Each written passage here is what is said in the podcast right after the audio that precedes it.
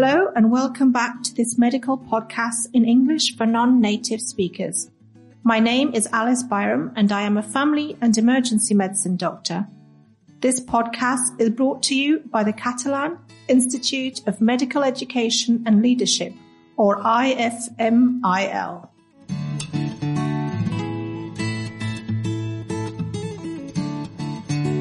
Polypharmacy is a subject which we hear a lot about, especially in the context of older patients or those who have chronic diseases.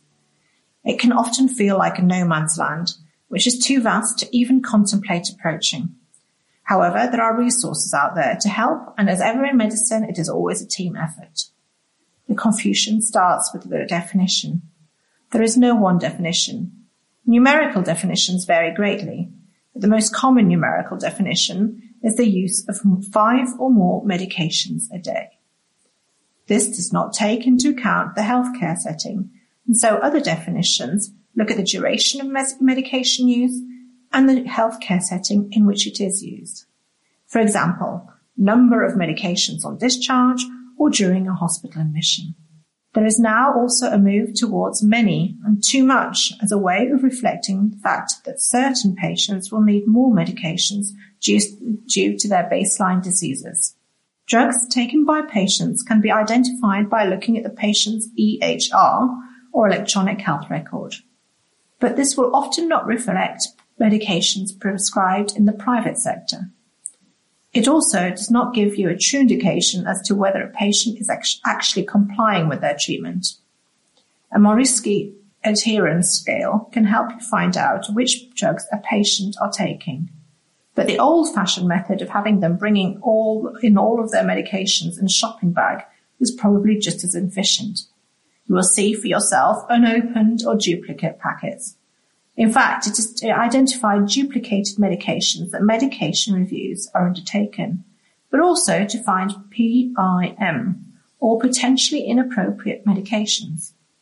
Once you do have a list of medications that the patient is actually taking, then you can check to see if any of them are on Beers list.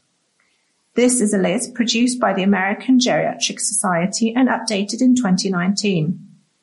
It will help you identify medications which should be used with caution in older adults. You can also use the Stop Start tool. And in the show notes, there is a link to the Catalan Stop Start resource. Look at the annex at the end of this paper. This tool gives you a list of medications which you should specifically think about stopping in older adults. There is also a list of medications which you should consider starting and the indications for each of these medications. Often the confusion occurs because patients are prescribed different medications by different specialists, and there is a reluctance to challenge a colleague's prescription. But going through the GP or a geriatrician can make this more of a team effort. Also, the patients themselves often have opinions as to which aspects of their health and quality of life are most important to them. The opioid epidemic in the USA has made many headlines. And although the situation in Spain and Catalonia is nowhere near that of other countries, the CCMC, or Council of Catalan Colleges of Physicians, has drawn up recommendations regarding the opioid prescriptions and use.